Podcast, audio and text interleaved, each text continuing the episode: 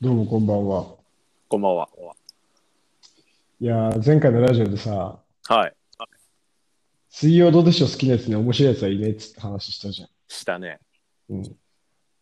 水曜どうでしょうまた見ちゃったの 全部。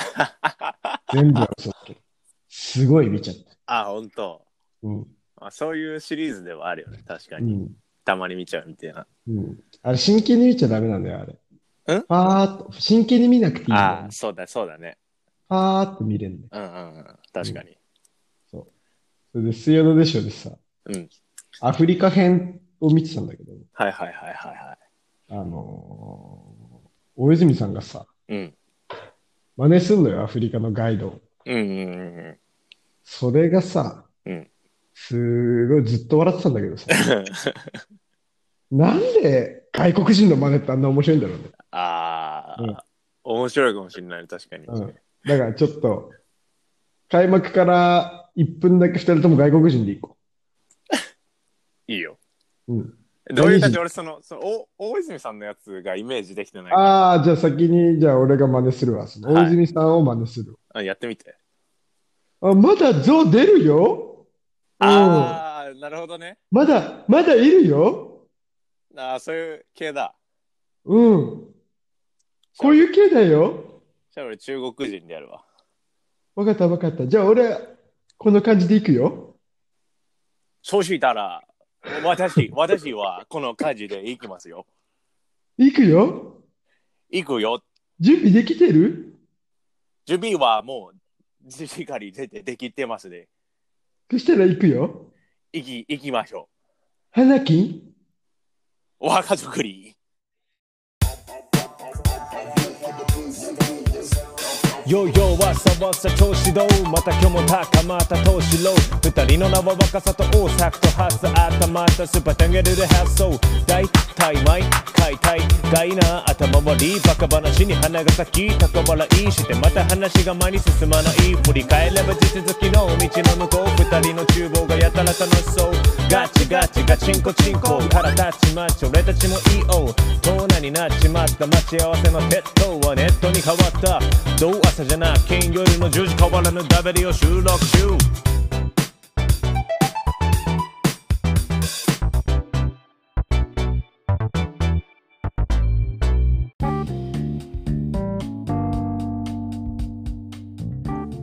はい。えー、今日は1月の27日ですかうん。ね、えっと、火曜月曜日か。月曜日の、そうおだ今、10時46分、午後10時46分でございます。花金若作り、本日もやっていきましょう。花金若作り、若作りの若さです。若作りの大作です。はい。おるよー。なんか唐突にやったからもっとうまくできたなと思ったわ、いやー、そうだね。ちょっと俺 も、これで若さに振るのはちょっと酷なんじゃねえかと思ったんだまあでもネタバレしちゃったらねそのけど。そうそうなそう。生感って必要じゃんそうそうそう。で、若さは絶対中国人だろうなと思ってたんだ。あーまあねちょ中国人だ。 チョンジュンっていう前例があるからねチョンジュンがいるからねチ。ョンジュン俺の人格の一つねそうそう。 人格複数持ってるから、基本的 に。そう俺たちはみんなね人格をいくつか持ってて俺複数持ちだからそうチョンジュンっていうねそうそう、なんか、いやゆ話の内容に対して、でも中国では、もっと大きいやついっぱい撃ってるけどね、みたいな。ちょっと一歩先に行く中国人っていう。そうそう、中国は勝ってるよっていうの、なんかずうずうしい感じそのうキそうそうャラっていう。そうすごい日本好きみたいな感じで日本すごいって褒めるんだ日け本のどここは最終す的ごいにみたいな言うんだけど最終的に中国の方がもっといいのあるよねみたいな方向に持ってくって超嫌なやつね。嫌なやつうだよ。んうんあのそう人格といえばさ、あはの俺最近あの、いうん iPhone のメモに俺ら用語集ってのを作ってるの。おうおうおうそう。だから、なんか、俺たちの界隈の中で、なんだろうな、一時期流行ったこととか、はいは逐一、辞書みたいに作っていってんのよ。い。えー覚えてるもん。結構やっぱ思い出そうとすると、結構今、かなり数あって、あそう。そう。あの、人格系で言うと、大崎さんの瞬時 とか、信じね。瞬時すごいよね。うん、あれはパンチあったね。ビビったもん、初めて現れた時一世を風靡したよね。一世を風靡したね。なんか、中学2年生ぐらいの時に、うん。大崎と五十嵐がもともと会っててそこに俺がい行ったら大崎がなんか耳元を片手で押さえて目を閉じながらなんかケツを振ってんのよリズミカルに。で五十嵐が「おお若さこいつ俺のダチの俊二ってやつなんだけど」みたいに言ってそしたらその大崎演じる俊二さんがなんか右腕をギュンってこう顔より上にギュンって上げながら「瞬時です!」って言うんだよね。でそっからまた例のなんかね要はヘッドホンを片手で押さえてて音楽聴きながら音に乗ってるみたいな動きなんだけどその瞬時に何ただまず最初に、えーなんか五十嵐が「えー若さちょっと瞬時になんかいろいろ聞いてみなよ」って言うから「えーじゃあ何好きな食べ物何?」って言ったら そのその感じを全く意に返さ ずに「って言うんだよねでその後どんな質問してもな、うん、どの辺に住んでんのとか聞いても「ホタテ」しか言わなくてあれ本当に面白かったあれ超好きだもん、好きだよね。俺たちはすごい好きなやつだよ。うん、こういうのが一番好きだね一番好きだよ。いやほらなんなんすごいなんあれはどういうきっかけでできたとか覚えていや、全然、あのね、まあ、イガちゃんの二人だったのは覚えてるんだけど、るはいはいはいなんなんだっけな、本当水飲み場でね、生まれたキャラなんだよ。確かあそうなんだへえ水飲み場でなんか一緒になって、なんか喋ってた時になんか、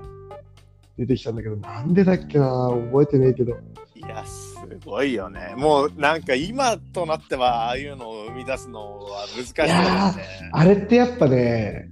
ピュアだったの、まだ。なんかねあのピュアに狂ってた感じがあるじゃないですか今ちょっと、今から狂おうとしたらやっぱ無理だもん。薬が必要になったもん、やっぱその年 本が当に本当にそういうことだよねうんノードラッグでああそこまで狂ってたっていうことですからやっぱりいやーね若いって素晴らしい。うんあと用語集からいくとねサバラバと かって覚えてるバラバさんはだから、サバラバさんなんか音楽をやってる人で、 そうそうそうそう。大崎のもう一つの人格で、サバラバという名前の伝説のミュージシャ ンみたいなね。た伝説のミュージシャン、ミュージシャン2人目なんだよね。そうそうそう、ドラゴンファイヤーさんっていう弟。本当に俺たちの中でね、最高のアーティスト、ドラゴンファイヤーさ ん。あのね、田臥達郎君っていうまた同級生のやつ、もう本当はあいつが一番どうしようもないやつじゃん、本当は。うん、い田臥達郎や、君が本さ当こんなこと言いたくないけど、いっちゃんどうしようもない。 やつでなんだけどそのなんかそうドラゴンファイヤーさんっていうキャラがあって田臥の中に一つそれ田臥がなんかいきなり「いたいたお腹痛い」とか言ってで大体その前に前振りとして「いやこのなんかドラゴンファイヤーさん来るって噂があるんだよね」みたいな話が五十嵐あたりから入ってきて「マジえす鈴木さんさすがに忙しいからだって超大物アーティストじゃん」みたいなこと言ってたら田臥が「いててて」ってお腹痛がりだして「トイレ行ってくるわ」っつってトイレ行ってそしたら田臥がキリッとした顔で帰ってきて。それ見かけた俺たちが「おっドラゴンファイヤーさん?」っつって田臥が「どうも」みたいな「ドラゴンファイヤー扮する田臥扮するドラゴンファイヤーがどうも」みたいにやってで毎回ゲリラライブをやってくれるっていうねそして、そその、うイガちゃんがドラゴンファイヤーの振りを始めた時の田臥の嬉しそうな顔った ら、来た来た俺の時間だみたいなねあれは本当珍しく田臥があのワンマンショーができる時そう間だから、そうそうあいつが一人で輝ける時間だったらあの時ぐらいしかないそうしかないから。ああ本当にそうそうそう。ただまあその分やっぱ超いいじゃんあ のそう大体新曲12曲ぐらいやって最後に「ムーンライト・スター・ゲイン」っていうもうマジモンのアンセムがあって、うんそれをねやってくれるんだけどもう何なんかね大体なんか夜空に輝く月一つみたいなことを歌ってそしてサビに来るとサビのところで「ムーンライト!」ってドラゴンファイアさんが言ったら今度俺らがコーラルレスポンスみたいに「ムーンライト!」ってみんなで叫ぶんですよ。だからだじゃあサビは大体決まってて「ムーンライトムーンライトねねねねねねねねねムーンライト!」みたいなそう超楽しいんだよねこれがね。あれ楽しいんだよ。そうで必ず曲の最後に「でも実際は太陽の光」っつって終わるっていうそうそうこれはね、この中学の時に生まれたね。うんてか中学の時じゃないとこんなやつやっぱ生まれでない。きないよね。ううんんえー、田臥も、ドラゴンファイアだけは忘れないもんね、絶対に。そうだね。あいつやったことを忘れるって悪癖があってねそ。う。俺たちも忘れるけど、なんかあいつはもうだってそれ俺らが忘れるのは長い年月が経ってそう忘そうれてそんうだけそどうそう。あいつなんか俺んちの下でみんな集そうそう集まってた時に、うんなんかパフュームそうやっそうてよみたいな。そパうフューム、タブスがなんかパフュームをやる流れになって、そうそう。それなんなんだっけまず自己紹介が、なんだっけタブスです、タブスです、タブスですみたいなやつやって、うん。なんか、当時ポリリズムが出てた頃だったから、ポリリズムみたいな、なんか、このポリエステルって言いながら、変な動きで踊るってやつが嫌に俺たちにハマって、そうそうそ超面白いじゃんってなったんだけどそのちょっと数日後ぐらいに「田臥さん Perfume やってよ」って言ったら「えなんだっけ?」みたいに完全に忘れててう。で、無理やりやらせたんだけど、全然違う全こと然した。違えから「俺もうダメだわ」みんな。お前もダメだわ」っつってねうんまあドラゴンファイアさんはね本当にだからほんとね。今最近すごいねいっぱい思い出してるうわ、それ見たいな。ちょっと送るわ後で送ってまあ、全然途中だけどあのね結構珠玉のエロ情報とか ねこれ最高超好きなんだよねこの話エロ情報。そう俺は絡んでないんだけどうん。あのね井上くんっていう中学の頃の思い出した。思い出したあー思同い出し級た。生の PSP があってうんそのまあその PSP にまああんまりね言えることよくないけどね、ね。まうあんちょこ当時のまあ若気の至り的なことで、うんまあちょこちょこっとしたことをやってたわけですけれども、うんうんその井上君が俺の PSP もやってよっつうことでそうそうそ五十嵐がそれもう先駆者としてやってたから五十嵐に貸したわけでさう。あ、でそれ俺、俺であそれは大阪大阪が借りやるっつってなったんだそうそうそうで。大阪と五十嵐がいたんだよねでその時そうそうそうにねでせせっかくだからっつって井上の PSP 適当に漁っててでその検索インターネット検索ができるじゃないですか そうそこの検索履歴が残っててそうその中に「エロ情報」っていう検索ワードが入ってあったんだ てこれこいつエロ情報で検索してると思ってえエロ動画とかじゃねえのかよっつって善意で あのこれではちょっとかわいそうだからっつってうんあの検索ワードえ編集ができるのよねそう。それでもってエロ情報ではいいのが出なかったろっていう 言葉に変えて早あくあげげたて。さらに PSP の、パソコンにつなげてそのファイルを掘っていったら、あのね謎の拡張子のファイルがあって PSP じゃ再生できないんですよ。そうなんだろうって思って開いたら完全にエロ動画なんですよなんだけど PSP で再生できる拡張子じゃないからそれもわざわ MP4 で変換したざ再生できる拡張子に MP4 に変換してあげて返したっていうねそのエロ動画もね、ほんとなんか、1分半ぐらいしかないんで、短いのね人間時系エロ動画で。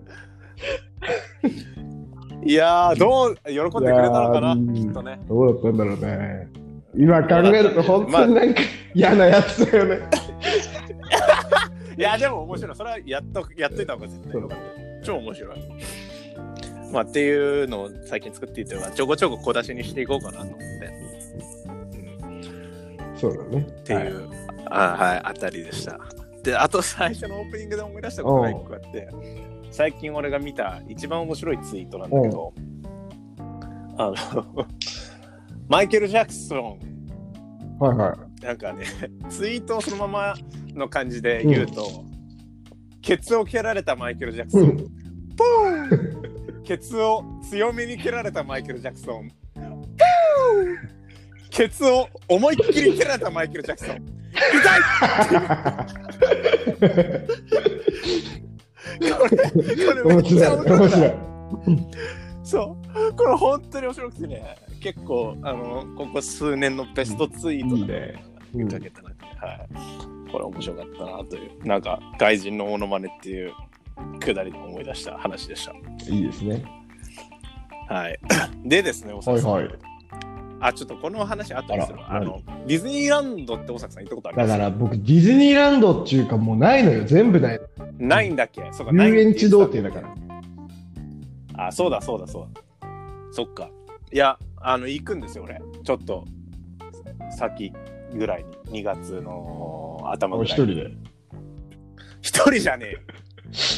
あやべえ、めっちゃもう。はい。まあ、まあ一人じゃないんですよ。まあ、もう、この一個一個に、俺のこのシンプルツッコミ一個一個に触れていったらもう仕方ないから、そのまま直スルーしようそう極力ディズニー、うん、極力スルーしていこう。あ、ディズニーシーに行くんですよ。あ。シーとランドが何が違うのかも俺は分かってない。ああ、そっか。あのね、ディズニーシーはランドに比べて、なんか、海になる。ちょっと海大にある人向けな。ああはい。 ああ、はい 海にあるの、 海にあるの。音素材2回押したみたいな感じだったよ。だから、なんか、ビールとか飲めんのよ。えー、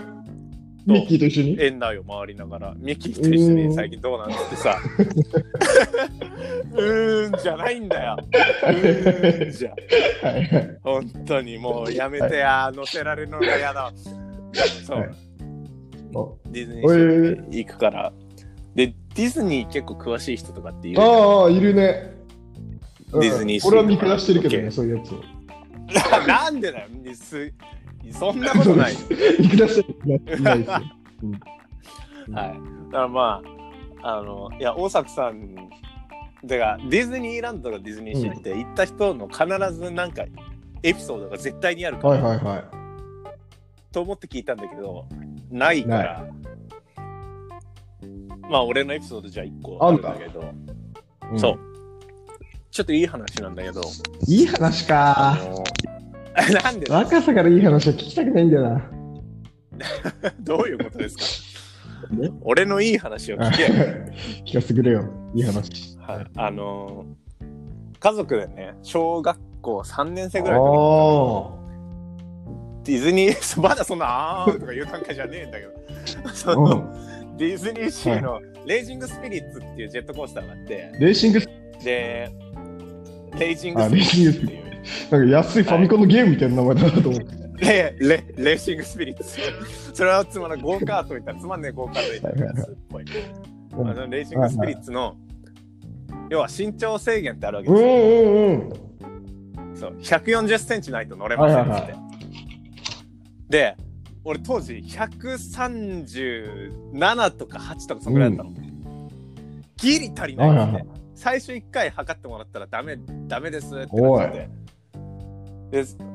すごい残念がりながらそのまま離れるじゃん、したら俺の父親が「ひな靴脱げ」っつって「うえ何?」と思って靴脱いでしたらそこに俺の親父が、じ履いてた靴下を丸めてかかとに詰めたのはいはい俺の靴の。それでえどうだと思ってた俺もう。はいはいはい。もう何もうかっこいいってなっちゃったの。でなんかすすげえってなんかそんなさちょっとしかもなんか大人がズルするっていうシチュエーションうんいいじゃん。だからその感じでもうしびれながらさ靴履いてで行ったらあのね俺の感覚なんかこう要は身長測るやつみたいなトンって当たるところなんだけどあこれそれでもギリ当たってない感じがするっつって、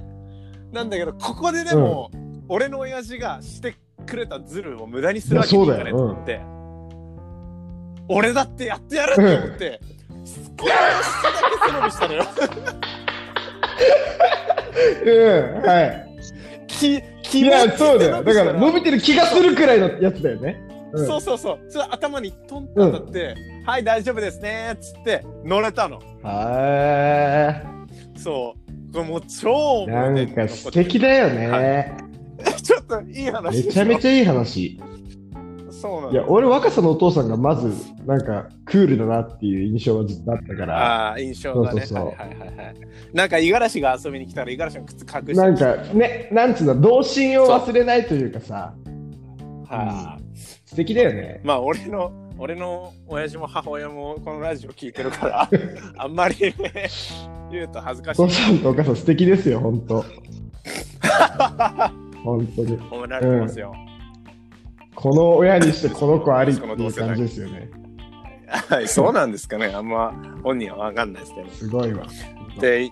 いうあたりで、 あの、なんとですね、はい。今回、えー番組9回目、まあ、花金枠作りは6回目ですけど、うん。全身番組含めて9回目にして、初あのら。お便りえー、とうとう来たんだ。とう とうお便りが来ておりまああ、こう、ご両親のどっちかだったらめちゃめちゃ面白いのに。す。えさすがにあ違うんだ違いますねさすがに。そう、それだったらちょっと、 なんか、もう身内しか出てこねえ、このラジオ。 聞くのはいいけど、お便りは送ってこないでほしいっていうね、ギリギリの ライン欲しいですよ、僕はね。いやいやいや、まあまあまあまあまあ。はいで、まあ、じゃあそちょっと、あの、読み上げ、僭越ながら、はいお願いしますよ読み上げさせていただきます。はい。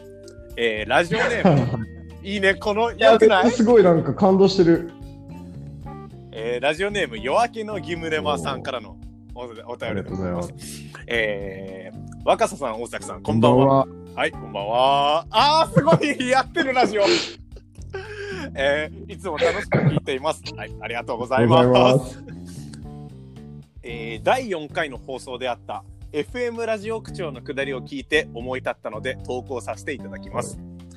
えー僕は FM ラジオで流れる道路交通情報を聞くのが大好きなので すがおそらく誰にも理解されません特に首都高速道路の情報が好きで軽やかに語られるアナウンスが都心を一度に俯瞰できているようで興奮しますはあもちろん地方の道路情報も大好きです。えーお二人は誰にも理解されないであろう自分の好きなもの、ことなどはありますかといいうやー、なるほどね。いや、はいまずもというお便りでございます。う、もう第1号だからね、これが。いやめでたーいもうファーストメールですよ。うんめでたい、本当に。満点、満な点、んかねそして内容も。内容がさ、そうそう そう。もう100点満点のラジオ聞いてる人だし、ね、これは多分さすがに聞いてないと送れない。ちゃんとこれは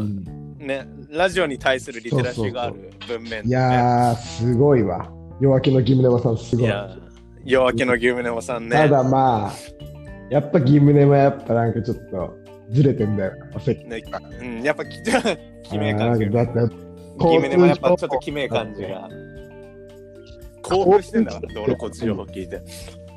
うん、だから要はあれですよね、あのー首都圏なんとかなんとか道路では、えー現在、えー何キロ半の渋滞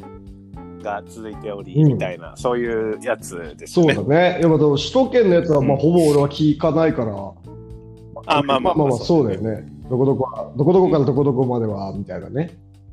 そうそうそうそうそう。だかちょっと練習しとらなんかそれ、練習しといて、若さん道路情報も挟んでこやってこ うか。嘘道路情報やっ嘘道路情てこうか。報う。嘘道路情報のお時間ですって。えー首都圏なんとか道路では2万キロ半の渋滞が続いており、そうみたいそなうそう。やっいいじゃないですか。ちょっと1コーナーとしてあるかもしれないね。はい、でもなんかそれね、あの辻林美穂っていうアーティストのアルバム内で同じようなことやってああ、たのはあるよはいもうでもね、もうう大抵のことはやってんのよ。まあそうなんだよね。だからその中でいかに自分たちなりの味を出していくかというね。まあまあそんなことは置いといて。だから道路交通情報を聞くと、興奮すなんる。か、だから、うん、都心を一度に俯瞰できているようで興奮しますっていうことですよ。だから、いや、俺が思ったのは、はい。あの、夜景を見たときに、はいうんうわー、なんかこの一個一個の明かりにそれぞれの生活があんのかって思うと、俺はなんかね、キュンキュンすうる。ん。なんか、こう、切ない気持はちいってはいいうかはいさ、はい。メランコリックな気持ちになるのはいよ。そういう感覚なんじゃないかなうーん、まあ、そんな綺麗なもんじゃないけどね。 そうですかね。だって、道路交通情報だよ。まあね、だからちょっと意味わかんない。ちょっとさすがにさ、想像しすぎじゃん。そうだね。俺なんか目に見えてるわけだけど、そうそうそう。夜景はだからわかるよ。 うんねえねえねえ。なんかね、渋滞情報を聞いて、うわぁ、混み合ってんなーぐらいで思わない。思わないね。だからなんかちょっと、ね、もっとだから詳しく知りたいよね。ど今までのベスト、ベスト交通情報は何だったのかが気になる。あそういうのにだから交通情報はどういう交通情報が来た時に、来たーって思うのかどうかだよね交通情報ボッキーがいつどのタイミングで来るのかっていうのをねちょっと夜明けのゲームでもさっき言ってたら、あのーお教えていただきたいってあたりですけもうあどの、リスナーが少ないから、あの、丁重に扱いますよ、本当 に。あほんほんとさいやだからさあのもしもあったらこれステッカーあげてるタイミング絶で対あげてるよ。ごめんなさいねね、えね作えってねえねえなくて。採用された方にはつってねだからもうちょっとさ今回ラジオネーム来てラジオじゃないえっとメール来て思ったんだけど、あのもうメールフォーム作やるっぱ作った方がいいよ、これ。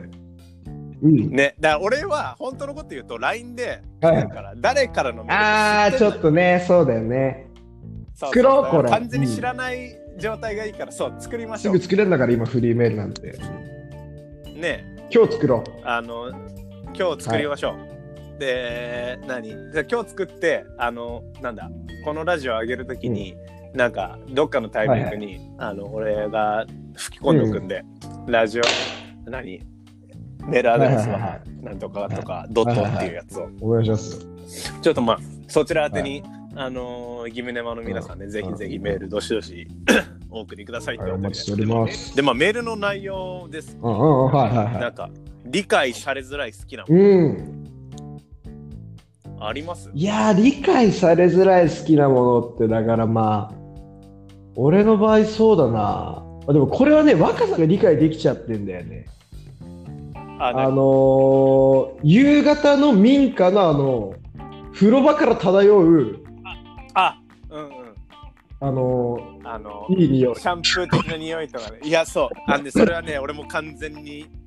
完全に分かるぜなんだけど、それ完全に分からないぜもいる多分いるんじゃないかな。こ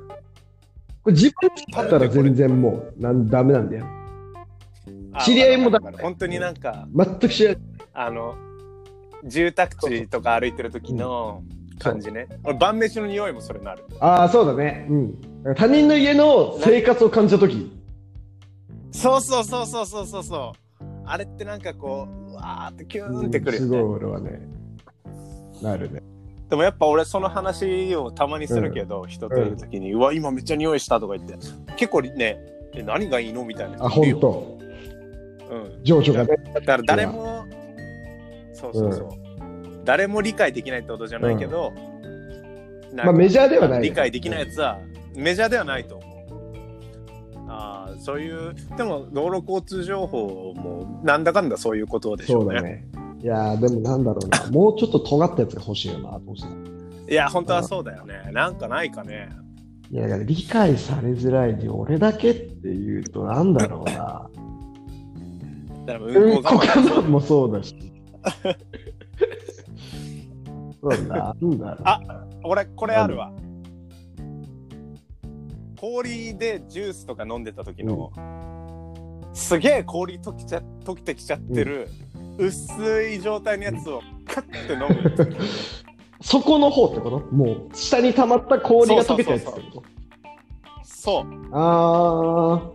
あんうな、薄まってるやつ捨てるでしょ、あんなの。美味しくんないまあないじゃんでもさその薄まってるほぼ水みたいな状態なんだけど、でも氷入ってるからキンキンに冷えてる、それをなんかゴクッて飲むとさってこう抜けてく感じがして気持ちいいえんですよー、これ結構珍あしんいまかもりね。と思うわ。俺、氷食うからさ。そっか、うん俺、氷食う。大阪のお父さん、大阪のお父さんなんかは、 あの、飴を一口目からかじる飴は本当に2秒くらいでなくなる。ありえない。いや本当なの よ勝これ手じゃんだって。びっくりするでしょ、本当 に。歯がね、だからまだ多分縄文時代とかの人と同じ歯なの。多分。顎と歯が。バカ、うちの親父見たことあるでしょ。ああるあるあ顔四角いじゃん。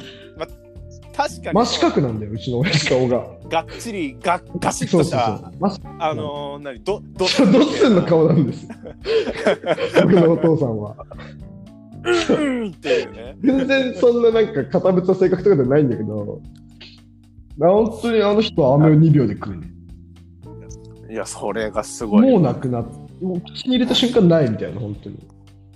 うん、だから子供からしたらなんかマジだね うんそういう部類の生き物だよねまあ、理解されづらいのったらなんだろうね。なんかあると思うんだよないや、探しはあると思うよ、俺も。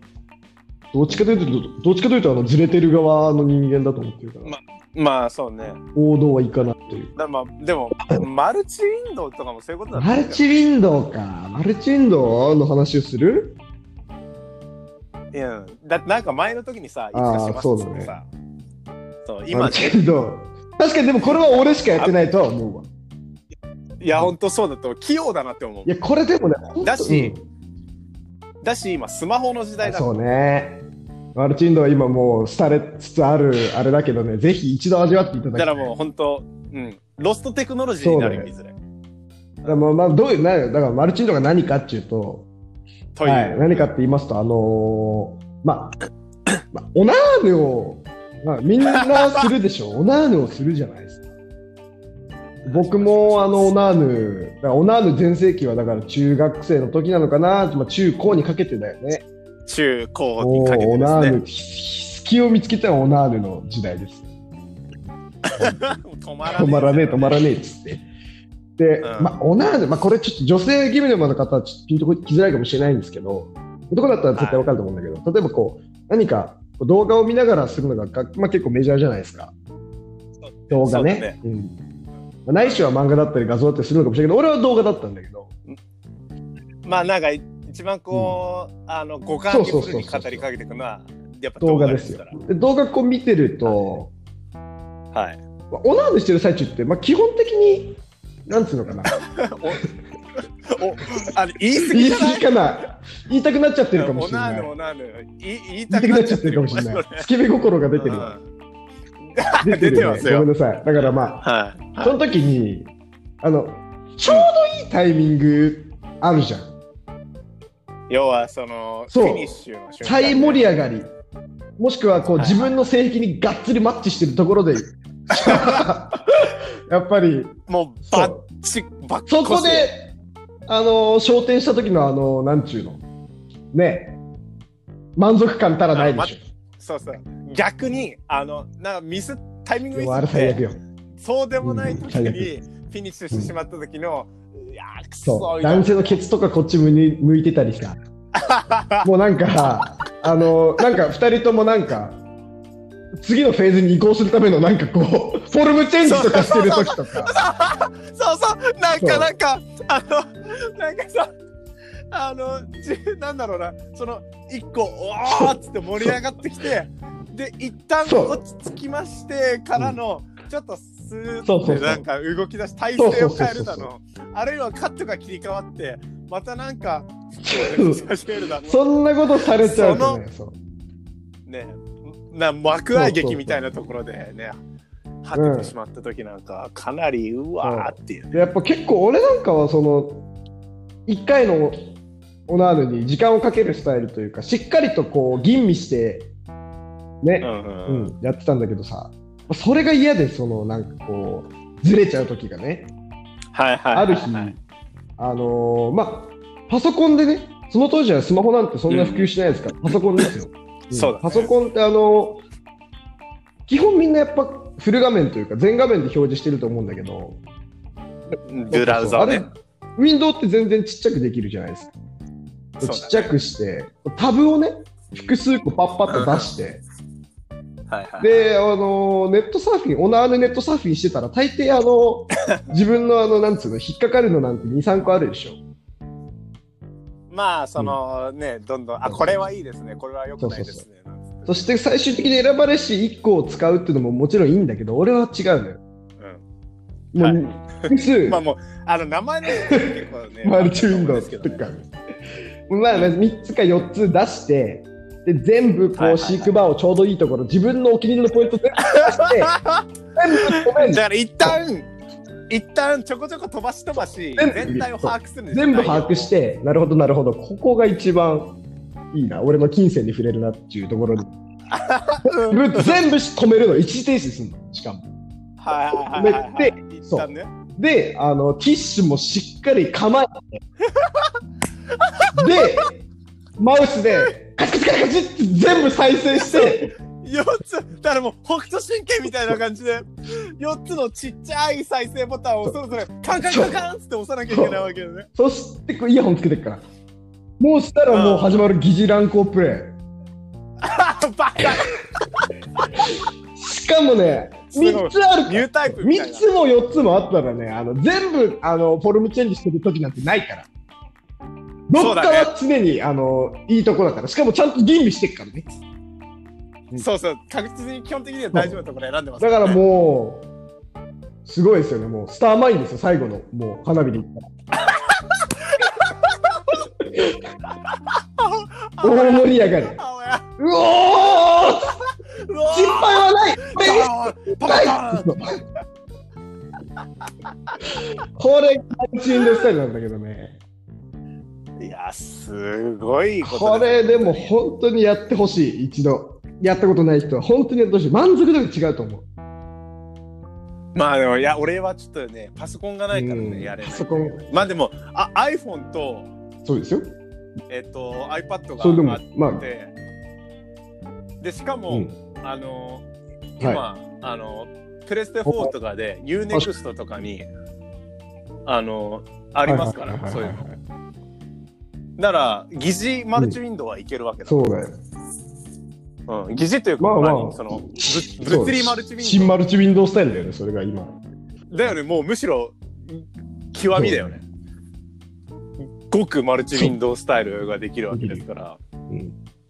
ちょっと今度ややってやっみまてす。みてください本当これねはいあの満足度が違うんですよ本 お客さん満足度がね、毎年ナ当ンバー毎ワ年ナンバーワンン。いやー、というマルチウィンドウスタイル。ななそのなんかさ、俺、友達って好きな話があって、なんかお前の高校の時の、野球部のやつが、なそのそのその談義、その話になった時に、あのインタビューはいはいはいってね、パートがあるねそううんいわゆるそういう、えーねおと大人向けそうそうそうセクシービデそオうの冒頭部分で、その女優さんに対するインタビューっていうのが大体あって、いらないよねそうでいらないよねなそのなえっ、とこういうことも普段結構やったりするん ですかみたいなえーいやそんな全然私そんなえー週にどのくらい自分でするんですか してなんかピッてなんか指でピッてなんかやって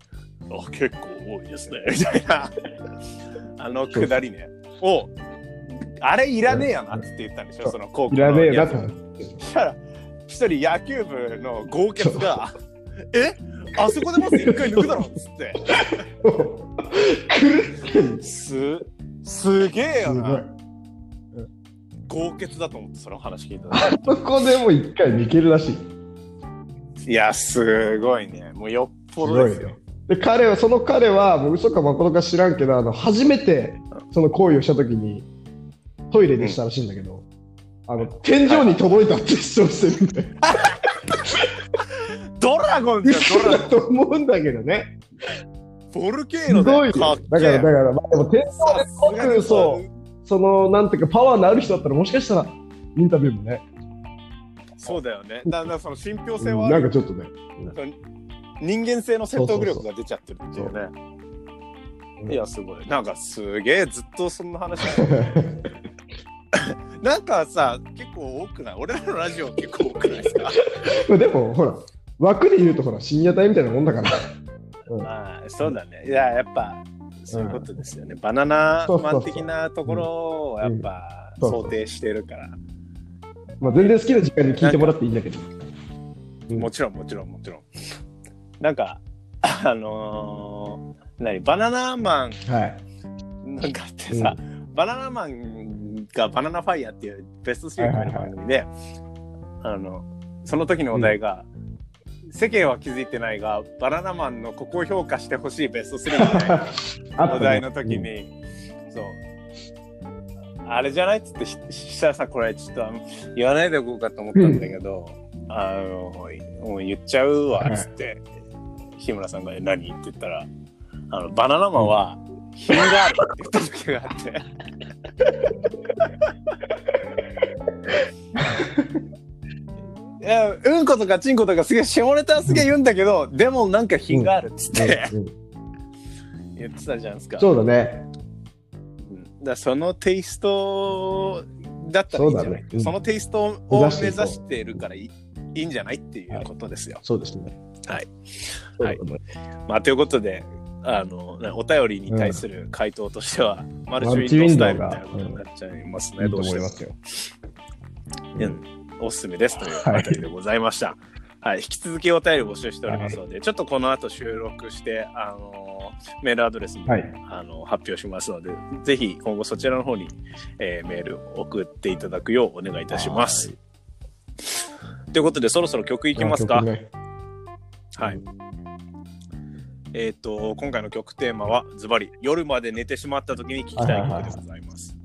だな休日とかでさ、なんか前日すげえはしゃいで、はいはい朝とかまで遊んで、だから翌日起きたら、うわ、もう夕方回ってほぼ夜じゃんみたいな。あるよね、どうしてもね。あんだよね。で、大学生なんて絶対多いじゃん。もう毎日よ。それはまずいけどね。はい。はい、はいって。はいって。どうするどっちから行くか前回どっちから行ったんだでっけか俺からかな、確か。したら今回俺あ、お願いします。したらお願いしますよ。はい。えーっと夜まで寝てしまった時に聴きたい曲で、えーお聴きください。えー伊藤聖子とタイニーパンクスで、えーっと、なんだっけ、ちょっと待って。 み見てないのうよ。んうんうん、わかるわかる。そう、ごめんなさい。伊藤聖子とタイニーパンクスで、えー東京ブロンクスです。お聴きください。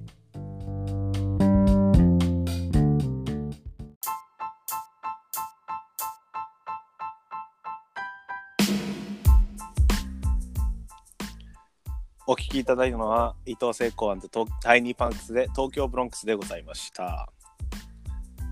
はい。はい。なんかね、あのー俺は結構、てか今回の曲テーマは、あの俺が考えたんですけども、はいはい。この曲があるからこのうんテーマにしたっていうぐらうい、んうんうん、もう俺歌いはそう歌い出しからなんかもうそんな感じじゃないですかうん、なんか なんていうのかななんか大敗荒廃しちゃった東京じゃないけどなんかなんか世紀末感があって、うんうん実際1986年に出た歌なんですけあど、そうなんだ。うん、あのーなんだろうその世紀末の雰囲気だったり大敗的な SF っぽさはいをはいはいなんか荒れ果てたディスコに落とし込んでるっていう、うんしかも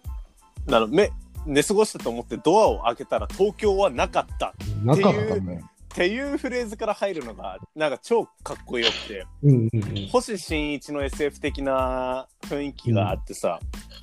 で東京はなくて何があるかって言ったら世界一のうん超でかいダンスフロアのディスコになってるみたいな。うんでだからなんか俺は逆逆説逆説的にというか逆にうん遅く起きてしまった時には必ずうん、 「おうしじゃあもう今日はここぞとばかりにこの曲を聴こう」っつって東京ブロンクスを聴きながらなんか飯でも食いに行くみたいな、うんうんなんかそういう曲ですね俺にとってすごい好きな曲、伊藤聖子さんって結構ラップの第一人者で日本語ラップのそうだよね。うんだからなんかそう口ロロって前も言ったかもしれないけどそういうグループで ラップをやってたりしててうんなんかすごく昔からヒップホップがえっとなんていうのかな日本のアンダーグラウンドのカルチャーとして根付く前の段階みたいなところで触り触ってた人というかうん、だからなんかすごく初期衝動的な雰囲気もあって曲の中に、だからなんか超音がスカスカでかっこいいんですよねだからそのドラムの音が超太いドラムの音があってでたまにピアノとかでメロディーが流れるみたいなこのスカスカな塩梅とかもなんかね超かっこいいし非常に好きな曲でございます東京ブロンクスでございましたと、はいはいははいといったあたりで コーナー行きますかい。いっちゃうのはい行きましょうだってもうすでに23時34分ですからあらららら。いやいやいや明日もあるんだぜということではいはい。さて今日はレコメンドコマンドでございますレコメンドコマンドだ。レコメンドコマンドレコメンドコマンドダダンダダーンつってね、やってますけど。はい本日のレコメンドコマンドうん。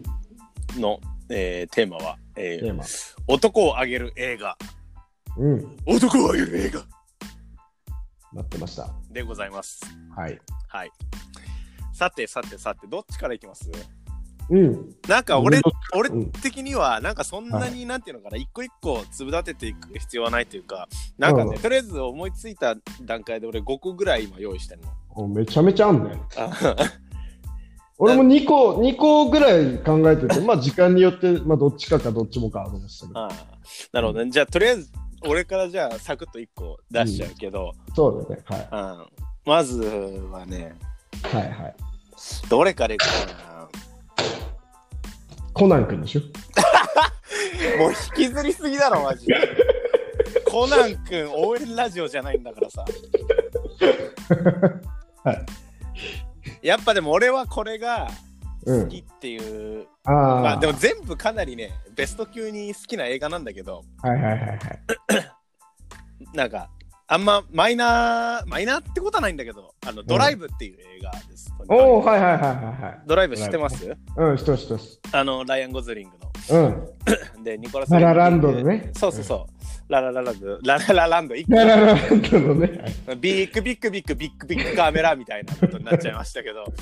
あの、はいララランドでおなじみ、ライアン・ゴズリングはい。主演で、えーキャリー・マリガンっていう女優さんとか出て、まあ、それも超可愛いんだけど、あの、かわいいよね。うん、超可愛い。で、ニコラス・レブエンディング・レフンっていう監督なんですけど、なんか、リコラスニコラス・ウェンディング・レフンというああ、はいはいは監督い。知らなかのった。映画で「ドライブ」っていう映画ね、まああのどんな映画かっていうと 主人公のライアン・ゴズリング、えーとう役名があのうん。一回も劇中で名前を呼ばれることはないんですけど、うん脚本の中での役名はドライバーっていうことになってて、はいはいはいはい。でそのニコラス・エンディング・レフンじゃねえよライアン・ゴズリング演じるはいはい。ドライバー謎の男なんですよはっきり言って、うん何をやってるかっていうとどえっ、と映画冒頭のシークエンスで、えっと逃がし屋っていうのをどうやらやってるようだってことが分かるそれも基本的にセリフはほとんどないんだけど、はいはいはい。逃がし屋っていうのは何かっていうとあのー銀行強盗とかをやってきた犯罪者を車に乗っけて逃がすっていう文字通りっていうのをどうやらやってる男のようだっていうのが分かるとただそれ以外は謎だぞみたいな感じででなんかねすごい象徴的な、えっとサソリが描かれてる刺繍されてるスカジャンを着ててまあそれが超かっこよくてもうすげえ欲しくなっちゃってるんだけど、着た着てでなんか革手袋をを履いてみたいなとにかく要所要所のディテールがもう超フェティッシュでうんこいつかっけーって思わせられるんですよね。そのライアン・グズリングのなんか微妙な微笑みとかも相まってうんうんうん。そうなんかそこにまず俺はしびれるし、うんでそのライアン・ゴズリングという男が なんかある家族のいざこざというかある家族のまあ家長ですよねいわゆる親父がすげえ悪いやつでそいつのせいでなんかその恋仲っぽくなりつつあるそこの妻がはい。かわいそうだからっつってそいつを守るために、うんそう無名のヒーローとななるというような映画で、うんただなんでか知らんけど超強いんですよね、うん。ライアン・ゴズリング、でも別にそのなんで強いのかとかも全く明かされないままはっきり言って映画は終わるんですけど、うんなんかまあ見ていただければいいんですけど最後にはなんかもう本当にこいつ人間なんですかみたいなうん。謎の終わり方をするんですけどでまたいいのが音楽劇中での音楽が超良くて、はいはい。えっと、最近で言うとベイパーウェイブっていうジャンルとかが流行ったりしてるんだけどうん。それの元となるようなシンセウェーブって呼ばれるようなジャンルの音楽がかかってて、なんか全体にポワーンとした80年代ポップスをさらにテンポ落として倍音聞かせたみたいなボワーンとしてるんだけどメロディーが美しいみたいな、えーっと独特の風合いのでなおかつちょこっと安っぽいみたいな変な音楽なんだけど、うん。それのテイストも含めて他にはない感じでですね非常に味わい深いドライブという俺あのこの前ドライブはい。とザラがコラボして、ザラなドライブの T シャツがザラで売られて、うんそへれーもうか買いましたあ、買ったんだね。そうくらい好きな映画でやっぱ俺的にとこをあげる映画ですねおはいあでうんただこれははいはいはい結構言っておきたいのは,、えっと、そのライアン・ゴズリングとニコラス・メンディング・レフンのタッグで撮ってる、えっと、オンリー・ゴッドという別の映画があるんですけどこれは非常に見づらい映画なのでおすすめしません、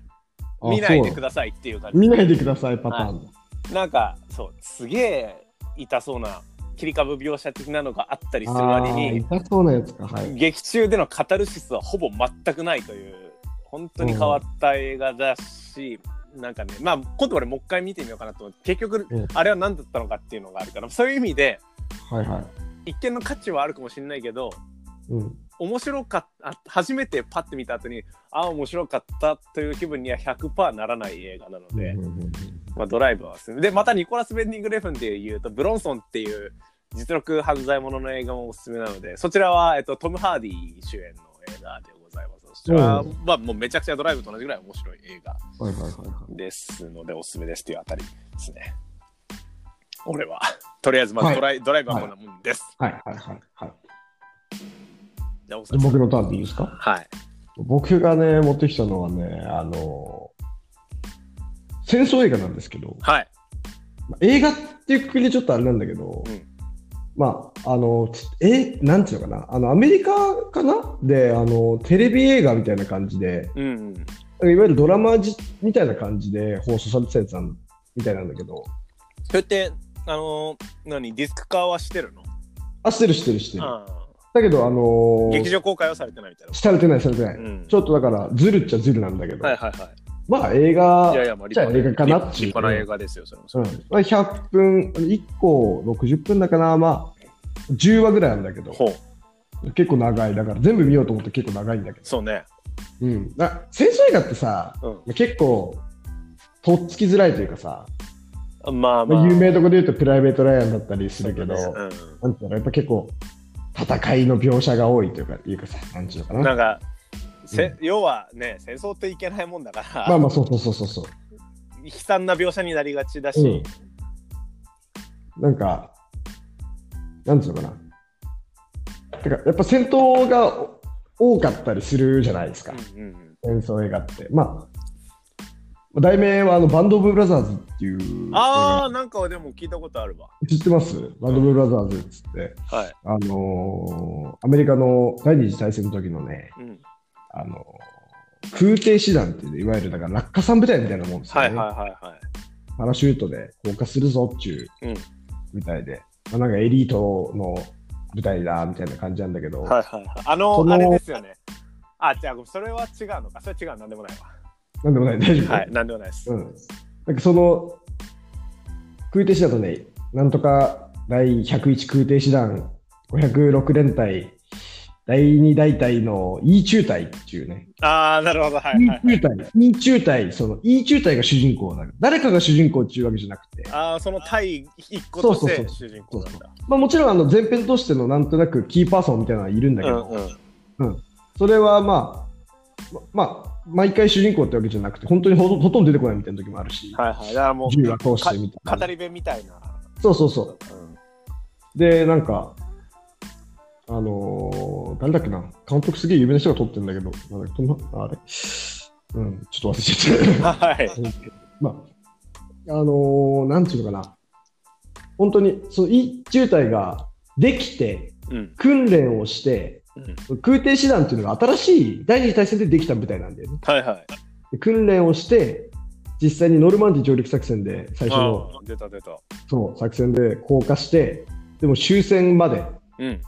で、なんなら終戦した後みんながどうなったかまでを描くんだけど、ああー、はいはい、はい。そこまで描く戦争ささ映画ってないんですよね、あんまりね。あんまりないか。まあだからプライベート・ライアンとかで一応 最後そうそう、まあ最初と最後の場面がね、あの、何あの、うん墓場の場面とか葬式の場面じゃないですか。そんぐそらういいうことは、うんことはある。だからエロ同人誌の何後日談程度のもんですよね、大体。そうだけど、この映画は本当に E 中隊が本当新兵というか、まだ戦場に行ったことないやつらが訓練をして、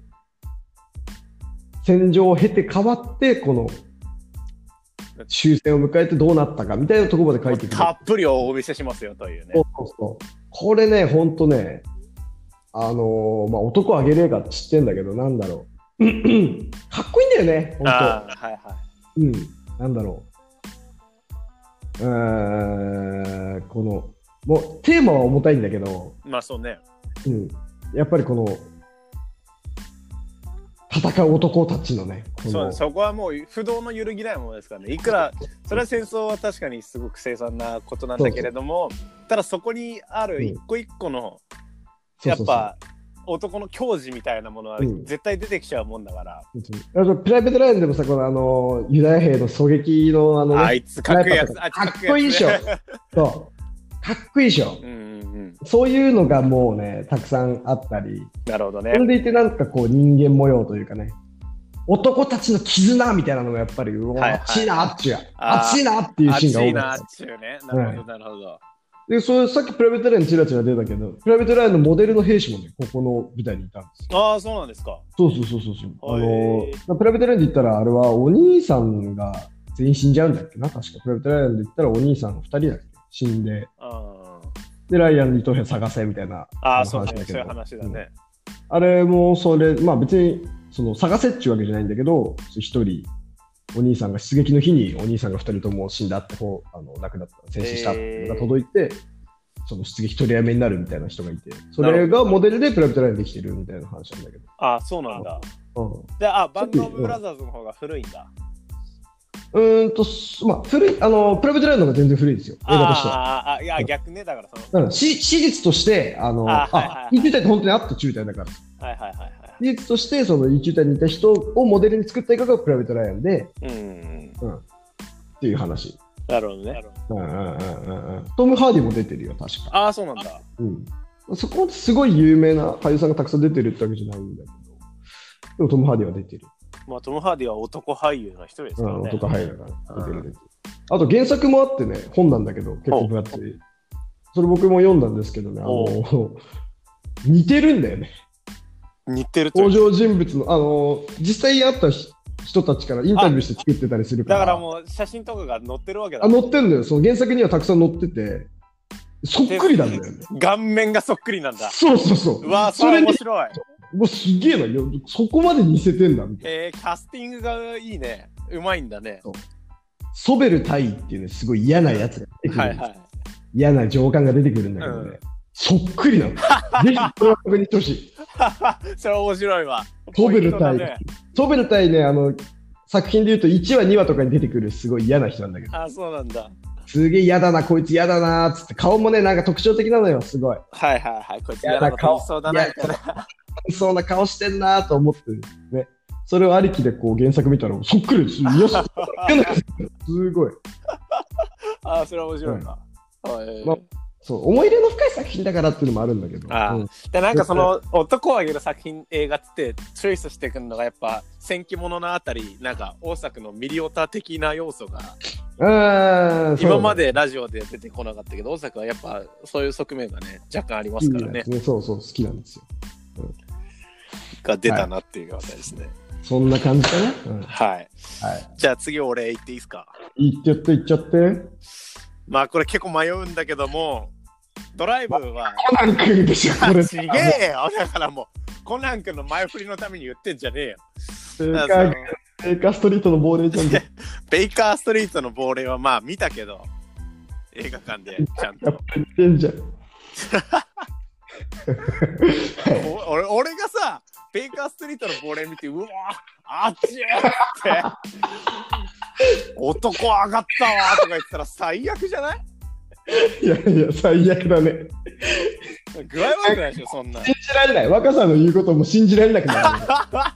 でもこいつもう一回ストリートなんだよなってなっちゃうから。こいつ終わったなってなっちゃうでしそうはい、ょ。まあまあまあ。えーお俺はもう一個のやつだね。うん。あの、ドライブが割と現代的な、しかもスタイリッシュな方向性のうん、そやつうじゃだないですね。か。クーそれルだの、ね。もう逆を行くやつでいきますと、うん、ズバリ、マッドマックス怒りのデスロードですよ。あー、なるほどね。フューリーロード。いやーいや俺、もこれね、絶対入ってくると思ってたんだよ。1個目がそれじゃなかったかな。違うんだ。あー、なんか、あの、ドライ1個目がドライブな理由は、はい。あ、すかしたすかしたそういうこと、そういうこと、はっきり言ってそういうことですよね。あーなるほどね。はいはいはい。はいはいはいすかし、だからすかしてないバージョンの答えがマッドマックス怒りのデスロードですよ。あー、まあ、でもそうね、はい。うん、いや、もう俺、超やっぱね、好きな映画ですね。そうだよ本ね。当にもうずっと好き好き言ってますけどやっぱね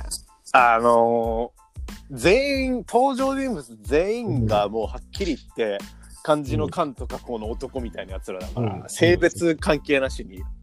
そうだでからすやっぱねり。そうどこを切り取ってもねうん熱いぜっていう感じの映は画で、いはいまあどんな映画か軽く説明しますと,、うんえっと監督はジョージ・ミラーという人で、まあ、マットマックス、怒りのデスロードがあ全体で言うと4作目になるんですけど、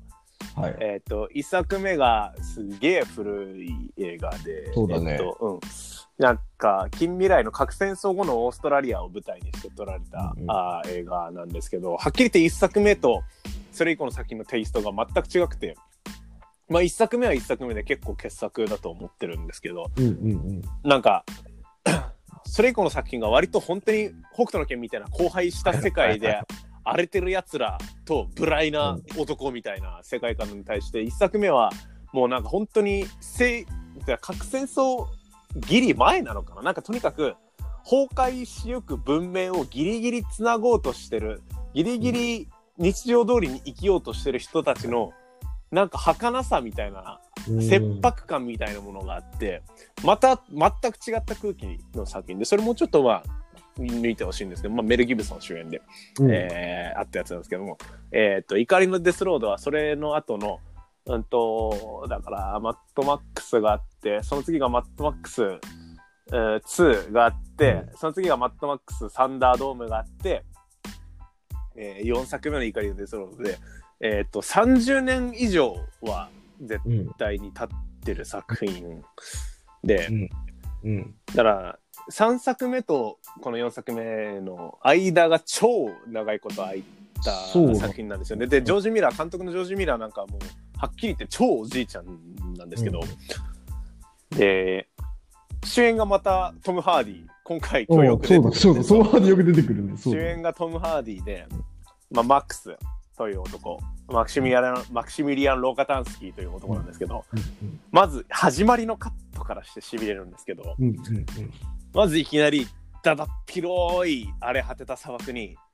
マックス髪ボサボサのうんボロボロの格好をしズザたズザもうもうズザボロのもうボロ雑巾みたいな格好をしてこれは設楽さんなんですけど、うんまあ、そのマックスが後ろ姿でいるところにちょっつってトカゲが手前に出てくるの画面しかはいもはいはいそれもう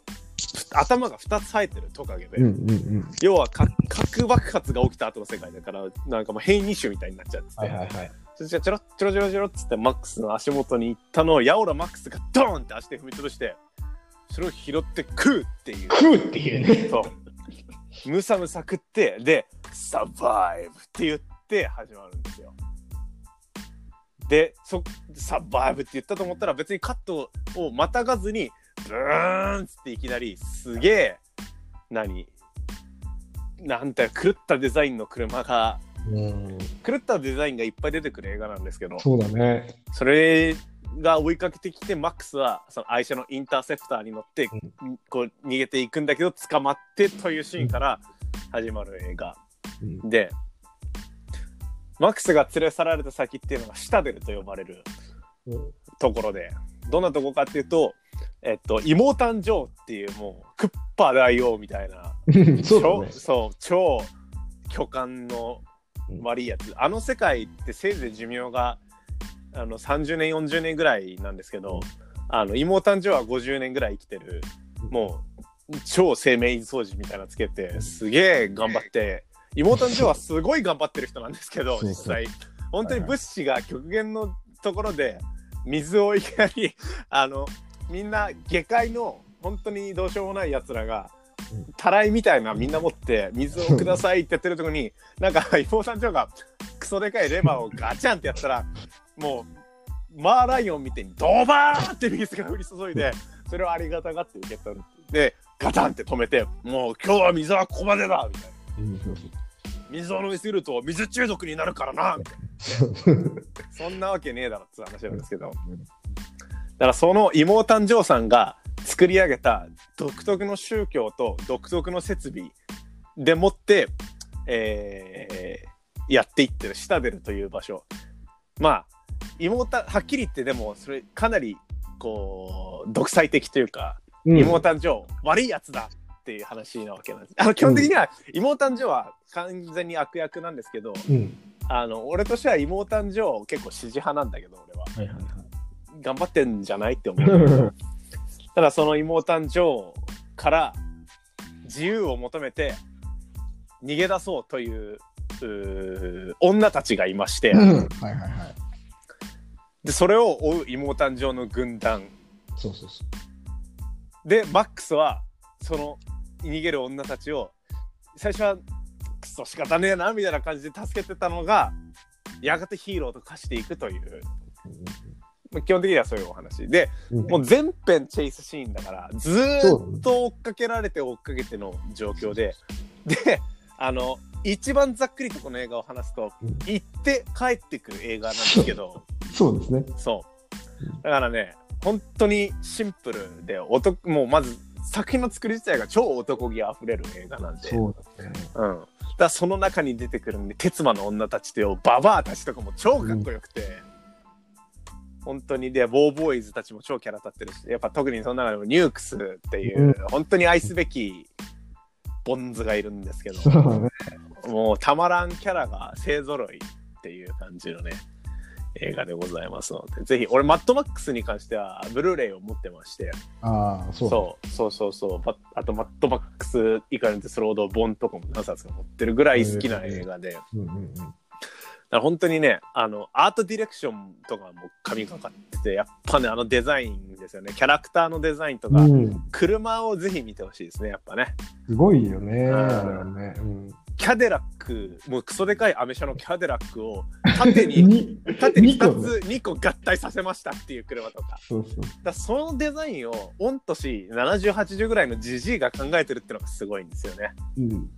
ジョージ・ミラーはやっぱバケモンだなってまだ生きてるんでちょっとできたらマッドマックスもう1個ぐらい作ってくれてから死んでくれやみたいなはいはい。感じでございますね、うんはいそんな感じですマッドマックスいやー、面白い映画でしたよね。いや、はい本当あの、僕なんかワン、ツー、スリー、だから1、2、3を全然見てなかったんで、ああはいはいはい見てないっていうか、今、まあ、未だに見てないんだけど、うん一回のデスロードしか見てないんだけど、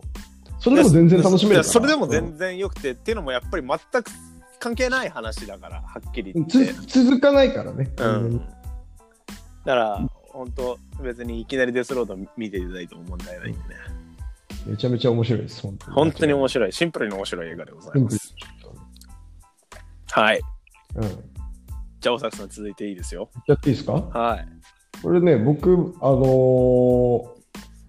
水曜どうでしょうがなんだみたいな話をまた今日もしてたんだけどさ、そう最ね初の。うんあの、大泉洋、は大い泉洋さん。うん、大泉洋さんがね、あの声優で主役を務めてる映画なんですけど。声優ではいはいはい。えそれあのレイトンレイトン教授じゃないそれもレイト教じゃないんだわ。あ違うんかあーよく探偵が出てくるな、このラジオは、本当に。レイトン教授かと思ったんだけどな、うん。あれ、レイトン教授って、あ、教授か、あいつ。レイトン教授レイトンあい博つ士探偵じゃねえか。あいつ探偵じゃねえいやか。で探偵じゃまあ探偵みたいなこと言ってるけど探偵みたいなもんだよな、あいつ。そうそうそう英国紳士としては当然だそうそのレイトン教授の映画なんですけど、 うんレイトン教違授うの映画 違う、じゃないレイってト、レイト、俺うんって言っちゃったよ。言ってたけど、うん。まあ、あの、ナス、ナスっていうシリーズのあのアニメ映画なんですけど、あ、NAS? NAS か。あ、あの、ナスは、あの、漢字のナス。えナス。ナスビのナスビのナス。へえ、そナうなスんだ。アンダルシアの夏っていうね、うん。まあ、2個、まあ、続編ってわけじゃないんだけど、2個、2作品作られてるはいアはい。ニメ映画の1作目、ナスアンダルシアの夏っていう。うん。えーアニメが本当短くてですね、45分ぐらい、1時間ないあ、見やすくていいでアすニねメ。映画っていうか、本当にだから普通にアニメ見たみたいなテンションで見れちゃう。はいはいはい。ただね、全然その満足度が44分じゃ収まりきらない。はい。すごい、あの、自転車レースの映画で、ほ自転車レースの話で、僕なんか自転車レース全く知らないんだけど、う。うん、俺も知らない全然知らなくても楽しめる。わ。はい。もう、あの、ストーリーは、ざっくり言うと、そのレースチームの、その、あの、主人公が、大泉洋が演じてる男なんだけど、あれ、名前、ちょっと今忘れちゃったんだけど、うん。あの、いまして、はい。で、そのチームが、あの、チームパオパオビールっていう、あれなんだけど、すごい名前だね。パオパオビールが、その、スポンサーのチームで、なるほど。うん。で、イタリア出身なんだよね。ほーん。日本人なのイタリア、あ、いや、あの、イタリア人。イタリア、舞台は舞台はイタリアのレース。イタリアでもう世界でレースしてんだけど、その時、そのなアンダルシアの夏の時はイタリアでレースをするぞなるほっど。はいはいはいはてって、あのー地元、主人公の地元でレースいがはあい。る。うん。あ、じゃあもう全然普通にがっつりイタリアの話なんだ。そうそうそう。そのアンダルシアの夏はえあのイタリアですね、はいあの。その次のスーツケースの渡るよりは日本でレースするんだけど、あ、そうなんだ。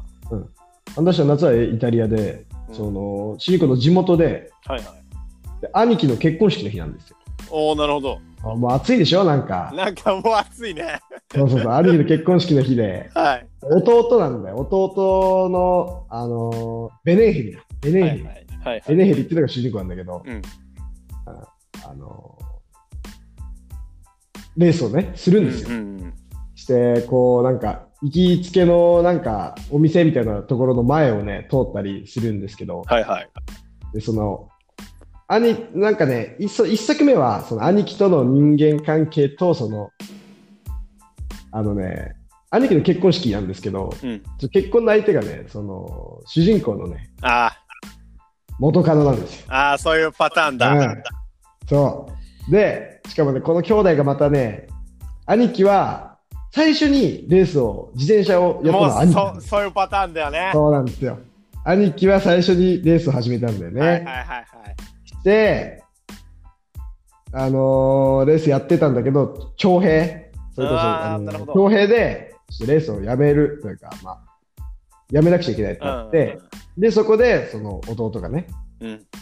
ペペ・ベネンヘリがレースに入って、しかも弟の方が才能を開花させてというか、ああ、なるほど。ツーブロのアニジャオットじゃみたいなもんだね。そうそうそうそう そうけどね、そのん。レースやって、ペペもあの徴兵でやっぱ兵役があるわけですよ。そうだね。その間にうんその思いを捨てたあの女性を兄貴に取ら れ取られるっていうか、兄貴まがあ、結果としてそういう形になってしまったというね。そういやでね兄貴がすげえ話だな。うん。はい自転車は弟に取られたけどなみたいな。はいはい。しかしあの女はお前が取ったじゃねえかみたいな、そだのかならんそかの、地元なんで、でね。か、ね、家族間の、なんか、乾いたやりとりというかね。そうそうそうそう。だだからペペは、そうなんかこう、だから複雑ですよ。うん、なんか内人心生、お互いに確実に内心複雑なんだけそうそうそうそうそどう、特にそれをともう今更取り沙汰すことはないというそうそうそう。家族間の独そういう特のこと空気ですよそうね。そしてそれで兄貴は結婚する。うんで自分は今、今日人生かかったレースですよ。そうんれがなんかもうすぐ大事なレースなんだけど。うん、でさあ、その兄貴の結婚をする宴を開いてるところの前をバーッと自転車で通り抜け てさ。うわー、なんかすうんすごいもうゾワゾワくるね。そうそう。して、あのーレースのゴール地点は市街地なんですけど。なるほど。でそこまで、ちょっと兄貴とその花嫁と、花嫁なみんな幼馴染だからさ、うんうんその行きつけのお店の店主とかがさ、うんうん。ペーペーのゴールを見るぞっつって、おうおう行くわけですよね、ゴールのゴールのところまでおう。さう、んゴール地点まで。うん。で、そのね、ゴールのとこのカットをぜひも見てほしいんだけどね、なるほど。すごいんですよ。そこまでの、あののそのタッチと全然違くて、ゴール前があね、ー激アツすだ。ごい、すごいんだよ。うんそのあのレース、そのペペ以外のそのチームの人たちも、なんか、さらっと出てきてさ、はいはいはあい。の、なんか、面白いんだ、なんか、喋ってる感じとかも、なんか、キャラが、まあすごい立ってるわけじゃないんだけど、なんかこう、最後の直線が強いやつみたいなやつとかいたりさ、ああ、なら、なそいつらがこう、そうそうそう。う、うわーっと来て、うんなんかレース全然知らないけど、やっぱ熱くなれるんだよ。はいはいそれはがいはいはうおーっつってこう、バーって走り抜けて、まあ、ペペが何位だったかはちょっとね、見てほしいい。んああ、だなるほど。はいはいはいはいはい。けど、終わってからね、うん。そう、終わってから、その、あのーペペがその、なんていうのかな、レース終わった後、ちょっと体すぐややめると危ない、危ないっていうか、なんかこう、ああ、体、ならなんあのクールダウンですよ。なんとかランみたいなそうこそうそとだ。う。うん。で、こうね、夕暮れのその街の郊外をね、うんうん。チャリで走ってると、そこにこう、兄貴とね、その花嫁が、こう車でバーって来て、喋ったりだなんかにして、こう、あの、なんていうかね、もう、はっきりと青春の話だね。うん。すごいなんかね、いいですよ。ええ、面白う。。そうん男兄弟がいる人はぜひね、見てほしいな。いねえんだけまあどね、全俺は。然全然見れるよ、 まもあちまあろまあん。まあ。いもうなやんかたださ、その男のね、友情みたいなのが熱い。うん、まあそういう暑さだ。うん。なるほどね。なんかさ、あのレースの特にアニメでレースとかが、レースじゃなくてもなんかそういうなんかとにかくアニメのある一点にたどりたどり着く物語がクライマックスを迎える一点にたどり着くまでのラストスパートでいきなり絵柄が変わる演出いやー、いいよね。うん。よくて結構あるんだけどただ俺の中でその何フィニッシュなんか華麗なフィニッシュを迎えるとは真逆の方向性のやつがあって、うんまあちょっと番外編、今回のコーナーの番外編として聞いてほしいんだけど「ボビーに首ったけ」っていうアニメが古いアニメなんだけどあって、うんなんかメリ80ー年みたいなことなんだけど、まあ、80年代ぐらいまで、まあ、日本が舞台なんだけどなんかバイ,、バイクに乗るのが好きな主人公の男の子と、はいはいはい。あとなんか思いを寄せてる女の子みたいなのがいたりして、でなんか はいなんか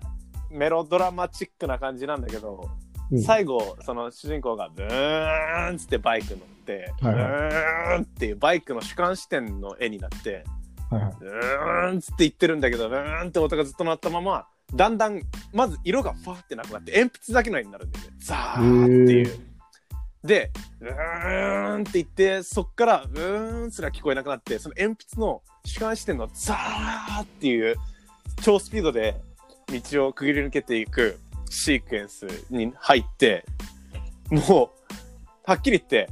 猛烈な死の予感に襲われるんですよ、そこで。ほう。はい。まあ、ちょっとその後はっていう、ああのあんま言ってもあれだかうんら、っていうやつとかも結構震えるし、うんうんうん。あとはこの前見たって言った「音楽」っていう映画もおはいはいそのそうその部類で最後のライブのシーンとか、まあ、マジですごいもう絵柄がもう成熟されてというか爆発してというかはいはいマジ圧巻のライブシーンだしあとあの「マインドゲーム」っていう俺の好きな映画があってこれは主人公の声優今田耕司がやってるんだけど、うんえーそう。これもう超実験的な手法がもう使われてるいい映画なんだけど、その最後も、なんか、なんかね、 クジラに飲み込まれて生活するっていうピノキオみたいな話なんだけど、はいはい。そう。最後にそのクジラ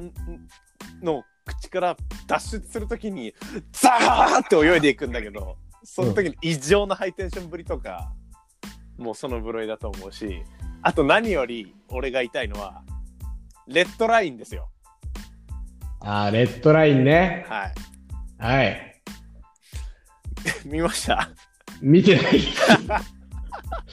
もう一番見たいんだけどね。 5年ぐらい言ってんじゃない、うん。レッドライン見ろっつって。本当一番見たい映画なんだけど、ね、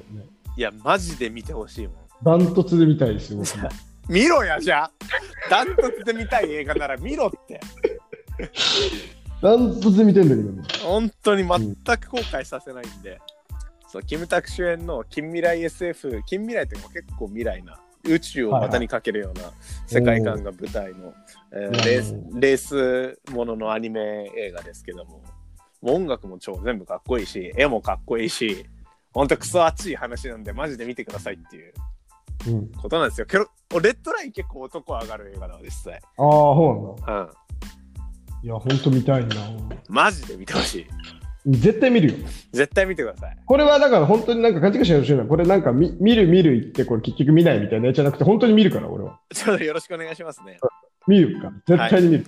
このラジオで言ったからにはさすがにそう見だてよほしい。はい。ちょでか感想ラジオで言ってくださいよ。言うよ、ネットライブ感想。うんよろしくお願いしますよ。はい。はい。まあ、大体ね、お互いにラリーしたんでこんなもんかな。うんまあ、一応俺が用意してきたのは、他で言うと、まず007スペクター。おー、はいはいはいはい。まあ確かに上がるわ、あれは。これなんでかっていうと、やっぱりね、もう、何、ボンド、うん。ボンドしびれるっていうさ、うーん、そうだよね。もうあの、もうボンドが、もう着てくるスーツとかタキシードとかが毎回もう気になって仕方ないうもん。んうんうんうんうん。超期待みたいな絶対もうダニエル・クレイグの体型にかっちり合わせて丁そうだよね寧にデザインされた衣装だからもう本当にスーツがかっこいいんですよね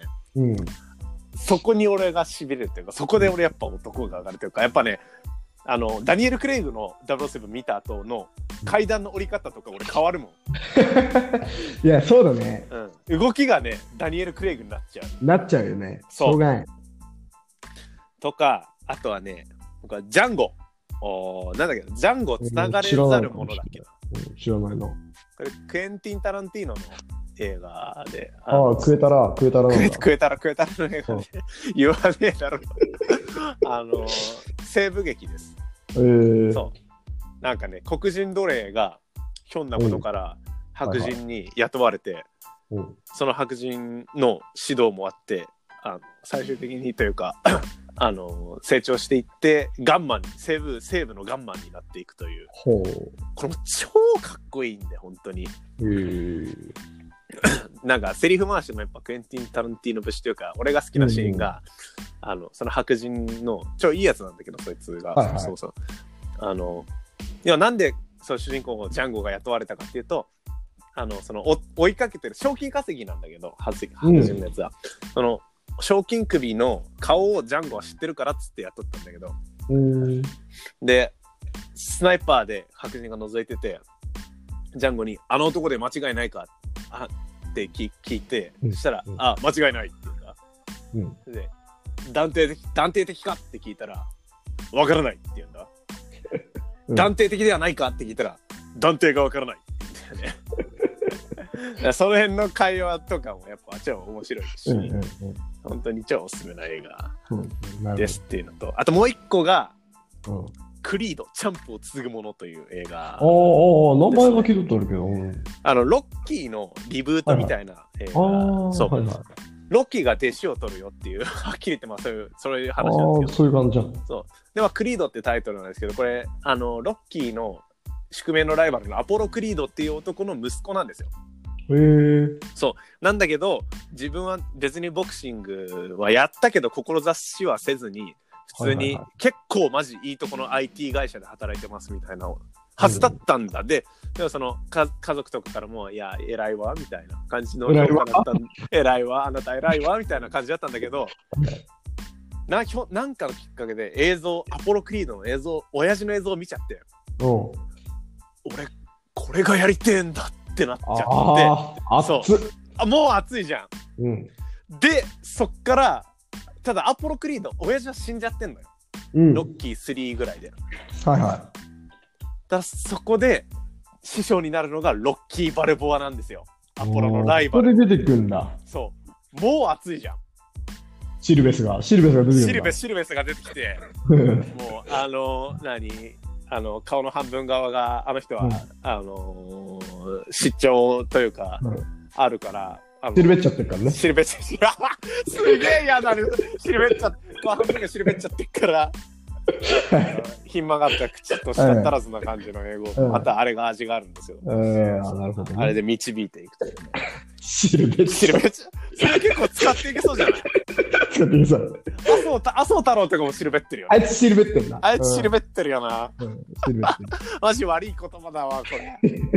る。よくないよ。はい。そうクリード、あのちなみにそのロッキーのメインテーマで「てーてててーてててーてててー」っていうはいあはいはいれがかかるタイミングとかがもう最高なんでうん。もうそこで俺はもう号泣しながら立ち上がったからね。あの 家で家家で見ながらだけど、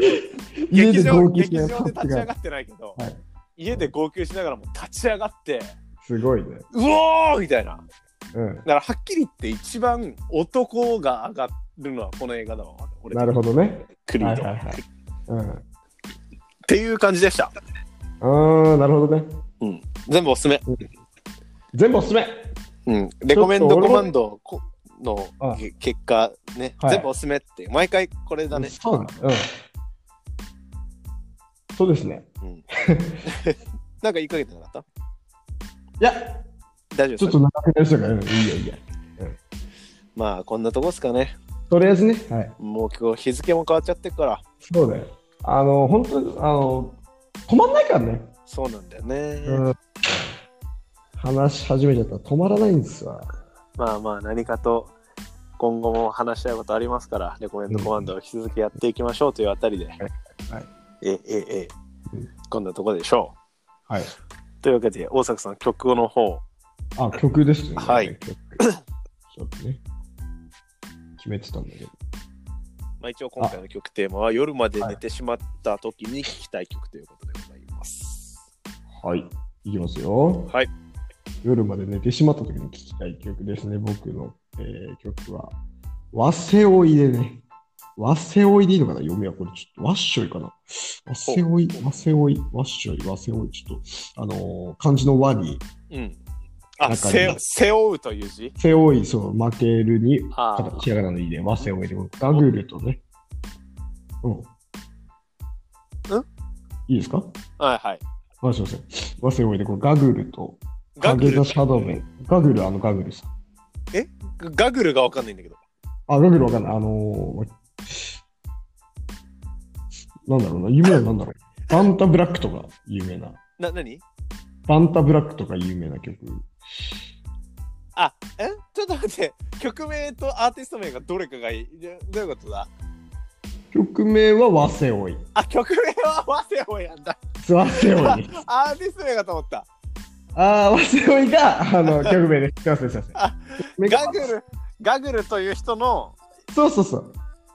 多分ワッショイなんだろうけどね。和っしょいかな、多分ね。うん。うん。うん、ガグルとあと、影座シャドウメンと、鎮座ドープネスも出てきます、こちら。はいはいはいはい。うん。でござ います。どうぞ。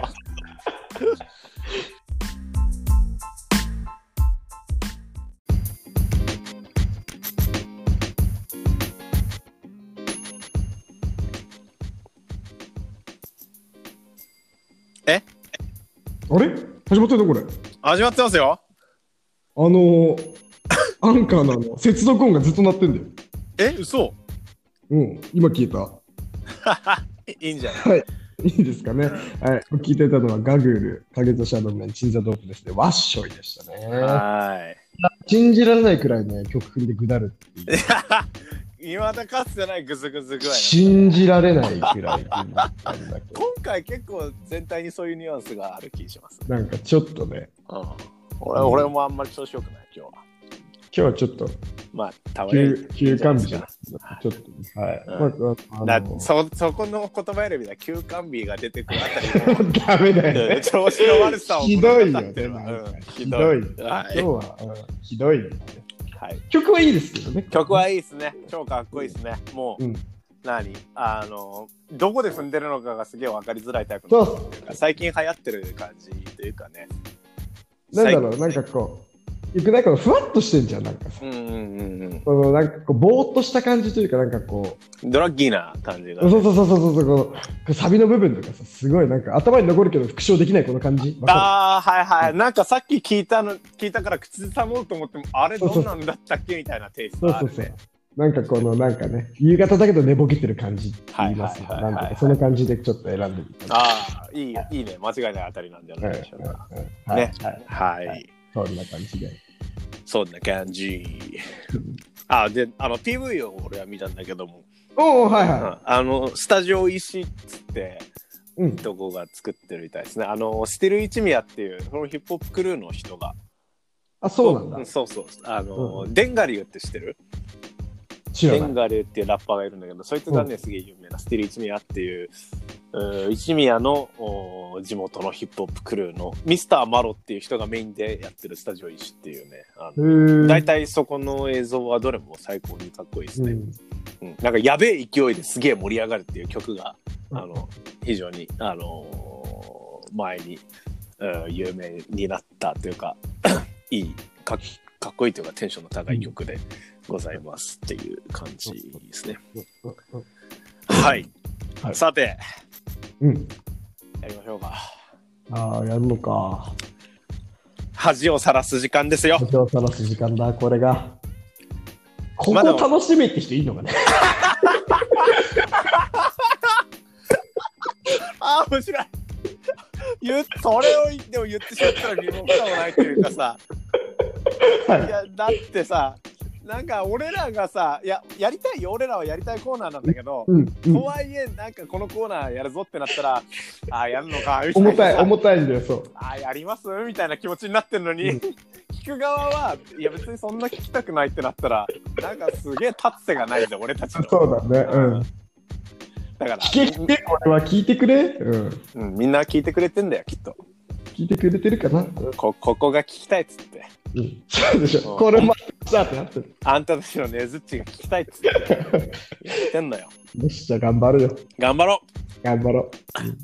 えー今回10個ねずっちですけれどもおーお題は名探偵違い劇場版コナン う。飯島今君、日今日チラチラ出てきたとコナンがとうとうね、これが本番でうす。ん今もう完全に「テレテーテー テレテーテーテーテー」っていう曲が流れてますよ、うんコナン来たなーという来たよ。どうです自信のほどは、いや、あの、あの、若さんも言ってたけど、うん、劇場版コナンそんなに知らないっていう。 ああまあねそこの問題がねうん、なんか初期のやつってなんつうのかなあの最近のなんて本当にここ多分10年ぐらいは多分見てないんじゃないか見てないねだからなんか最近はどうやら、あの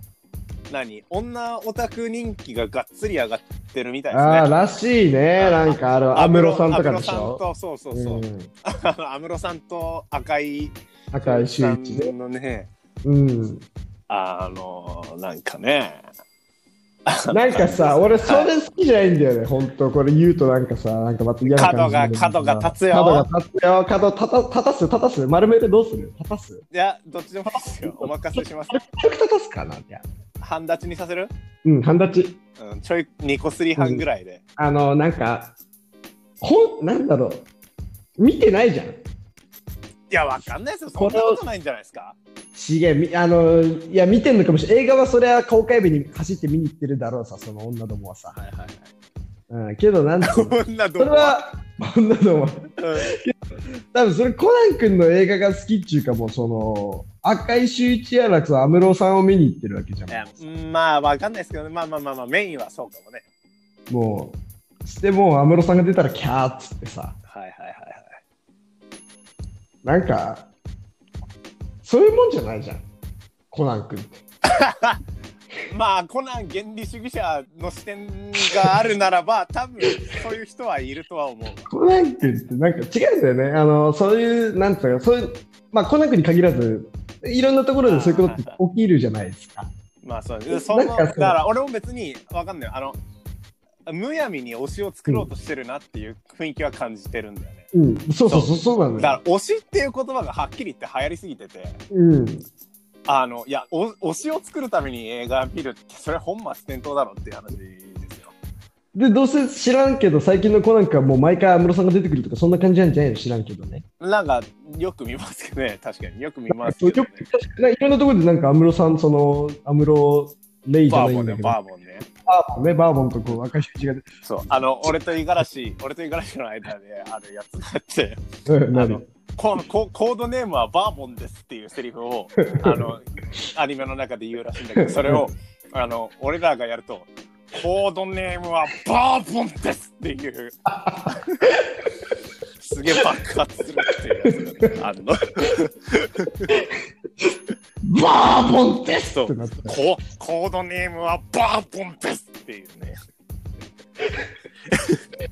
好そうまだあ、ね。それはそれはいいんですけどすごい好きそう。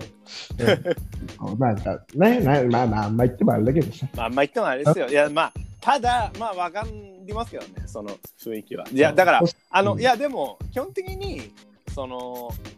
何コナンをわざわざすごい熱心に劇場に通って見てる方とかは基本的にちゃんと物語も楽しんだ上でほとんどの場合はそうだと思いますけどね。そうですかね。はい。はい、まあまあまあまあ。うん。 まあそうだね。あんまはい入っても仕方ない、ほっとしてください。うんうんコナン大好きはい、結局大好きです。はい、というわけで、えーどっちから行くっていう話ですよ。うん、どっちかがじゃんけんで決めようかしたら。オンラインじゃんけんむずくね一回だけやってみるじゃん。一回やってみるじいいよ。グーとかチョキとかパーとか言うってことでしゃん。言うってことは。はい。ょ。うん、いいよ最初はグー。じゃんけん、グー お前、いや、剣、剣だったじゃん。グごめんなさーい。チョキパー、剣はないよ。うん、ごめん。はい。うん。じゃあはい、俺からにしようか。うん、じゃあ、大阪さ無ん理からして、うん責任取って。うんお願いします。えー、劇場版コナンって書きまして、はい。盗みを終えた泥棒と解きます。 その心は ラーンつって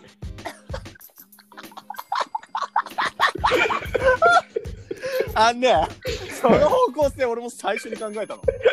やっぱり。そう。やっぱさ、劇場版コナンといえばやっぱりうんそのイメージなんですよめちゃめね。ちゃですうんか山津山口カそうッそうペーそボう、イスでそのイね、メージなんですよ。やっぱラーンのイメージあるよね。そうなのよ。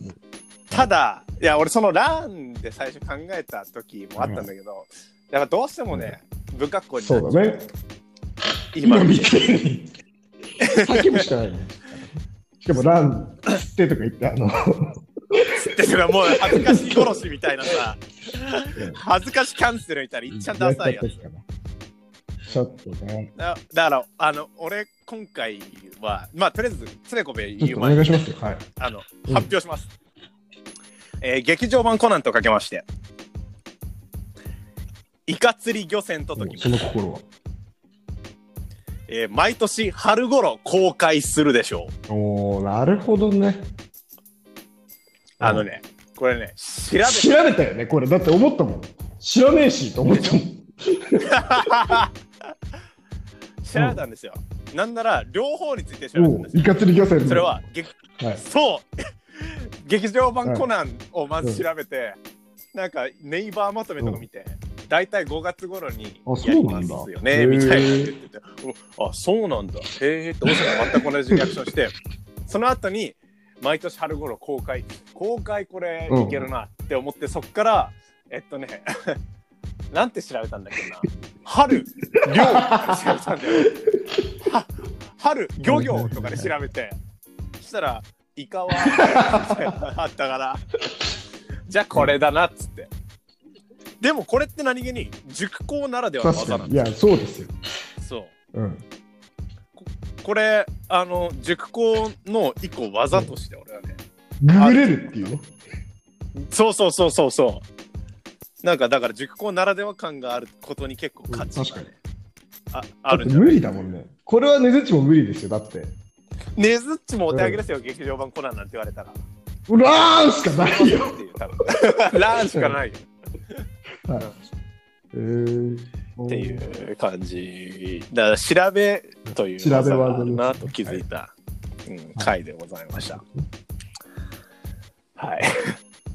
あはいあのさ終わり方俺思いついたんだけどあれ前回とあ違うやつ。ささよあるじゃん、さよおならって言った後に、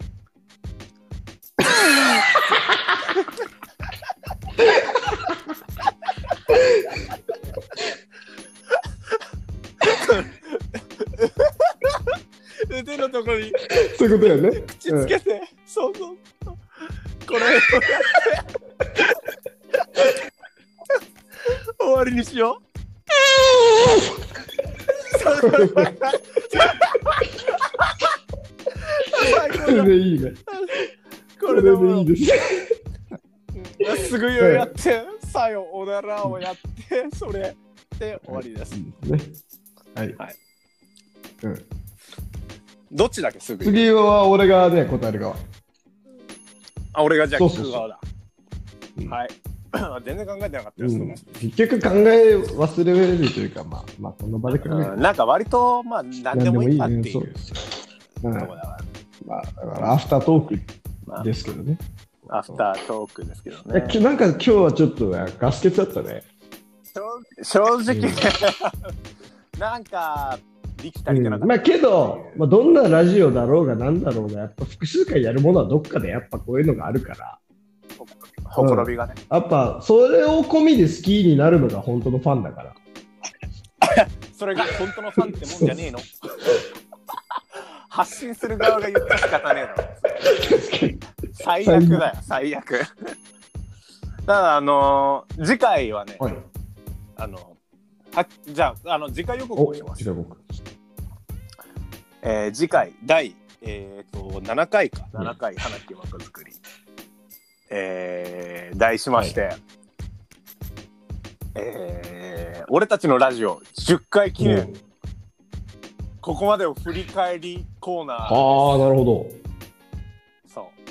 うだから1対1回からここの時はこういう話をしどました、えっていうねだからそこに対してさ今今だったらまたちょっとね補足事項だったり、変わったりしたこともあるでしょうし、ちょっと一個一個粒立ってて振り返ってみようかなああなるほどそう10回10回ですよ頑張りま10したね回もやったんだすごいねうんうんこの調子でねやっていきましょうという意味も込めて、まあ次回そういう振り返りスペシャルを予定しておりますなるほど楽しみだねはいうん楽しみでしょ、楽しみだもん俺この収録すごい楽しみですようん楽しみだねだでも今週は月曜に今やっちゃってからもうすぐ金曜そうだねペースが早いですようん、だからあのそうこのじ次回の準備のために結構ある程度ちょっと聞いたりとか、うんまああの毎回メモにメモっていうかその収録台本軽いもんだけど、用に軽いメモは取ってあるけどその中でどんな話したかとかもあるから多少聞かないといけないって準備にちょっとコストがかかるっていうあたりですけど、まあまああとさ、そしたらちょっと大阪にお願いしちゃおうかなあのメールアドレスつ作ってくんないああ、うんオッケーオッケー、作っとくよ。そしたら。ちょっとそれだけお作願いしっまてす、送ればいいでしょうん。そうそうそうそうそうとっておき好きなペルソナは な、な、な、な、ベルゼブブ。ベルセブブにかなりギリギリいだった、や、ね。今 の全然すぐ言うじゃなかったよ。うんキューンとか言だってねって、ペルソナって言われてもでも出てこなかったもんね。びっくりしちゃったでしょ。びっくりして、まさかペルソナ作れると思わなかった から。今だ、まあまあ今思い出そうとしちゃって、ペルソナなんて本当に、オルフェウスと、オルフェウス主人公のやつじゃん。と、うんまあまあ、まあベいいんルじゼゃブブは全ないですか。然好きじゃないけど。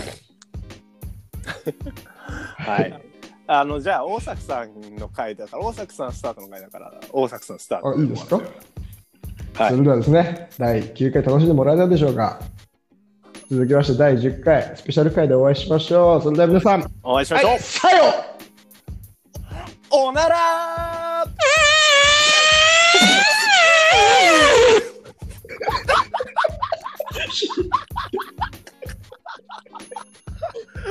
あのさ、 何23歳ってこれやっていいのかなギリギリ、ギリギリだ。本当にギリギリセーフ。ギリだなギリセーフよ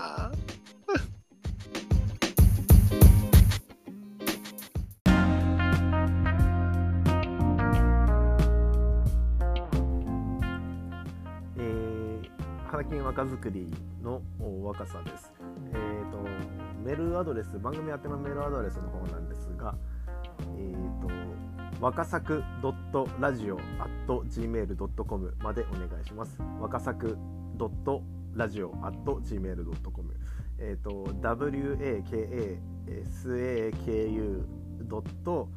wakasaku.radio ですね radio アットマーク gmail.com うーとなっておりますので、えっとまあ、おはおはがきというかメールの内容を普通の普通オタっていうんですかいわゆるうーとかでもいいですしこんなラジオこんなコーナーやってほしいとか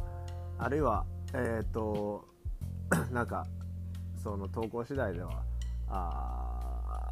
ーリスナー投稿参加型コーナーなんていうのもまあもしかしたらあるのかななんて思っております要はギムネマのお前たち次第だぜっていう話ですまあまあまあまあそんな来ないかなと思ってるんですけどもぜひよろしくお願いしますではまた